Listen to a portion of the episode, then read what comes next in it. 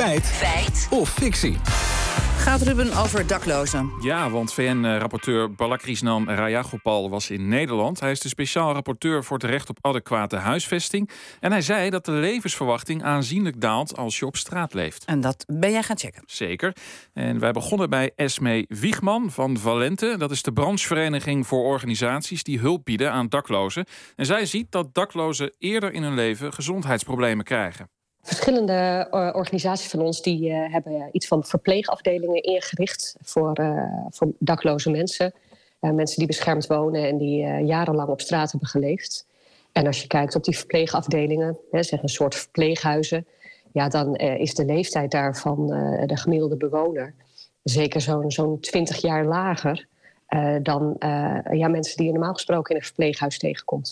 Ja, en ze ziet ook dat daklozen relatief jonger overlijden, maar precieze cijfers heeft ze niet. Zijn er dan wel hardere cijfers? Ja, die heeft straatdokter Marcel Slokkers. Hij deed jarenlang onderzoek naar de levensverwachting van daklozen in Rotterdam. We hebben in Rotterdam aangetoond dat bij een uh, grote groep mensen die we tien jaar gevolgd hebben, van in die tien jaar dat Rotterdamse dak- en thuislozen 14 tot 16 jaar eerder doodgaan dan andere Rotterdammers. Rotterdammers gaan al eerder dood dan de rest van Nederland. Hm. En deze cijfers die zou je dan ook op Nederland kunnen plakken. Internationale onderzoeken die laten overigens nog slechtere cijfers zien, van soms 20 tot 25 jaar. Maar dat is wel onder slechtere omstandigheden. En maakt het dan nog uit uh, of je jong of oud bent als je dakloos bent, of man of vrouw? Jazeker. Iemand die jong dakloos wordt, heeft een grotere kans eerder te overlijden.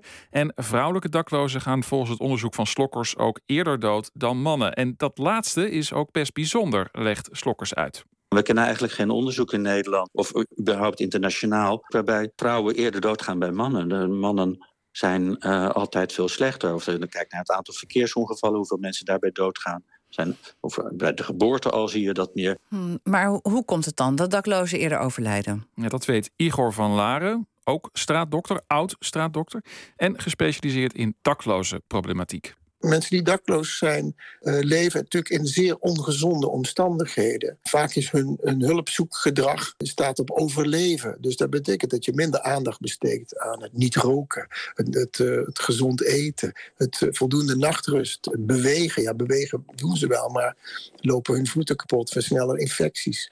De, de weersomstandigheden, dus vaker longklachten, huidklachten.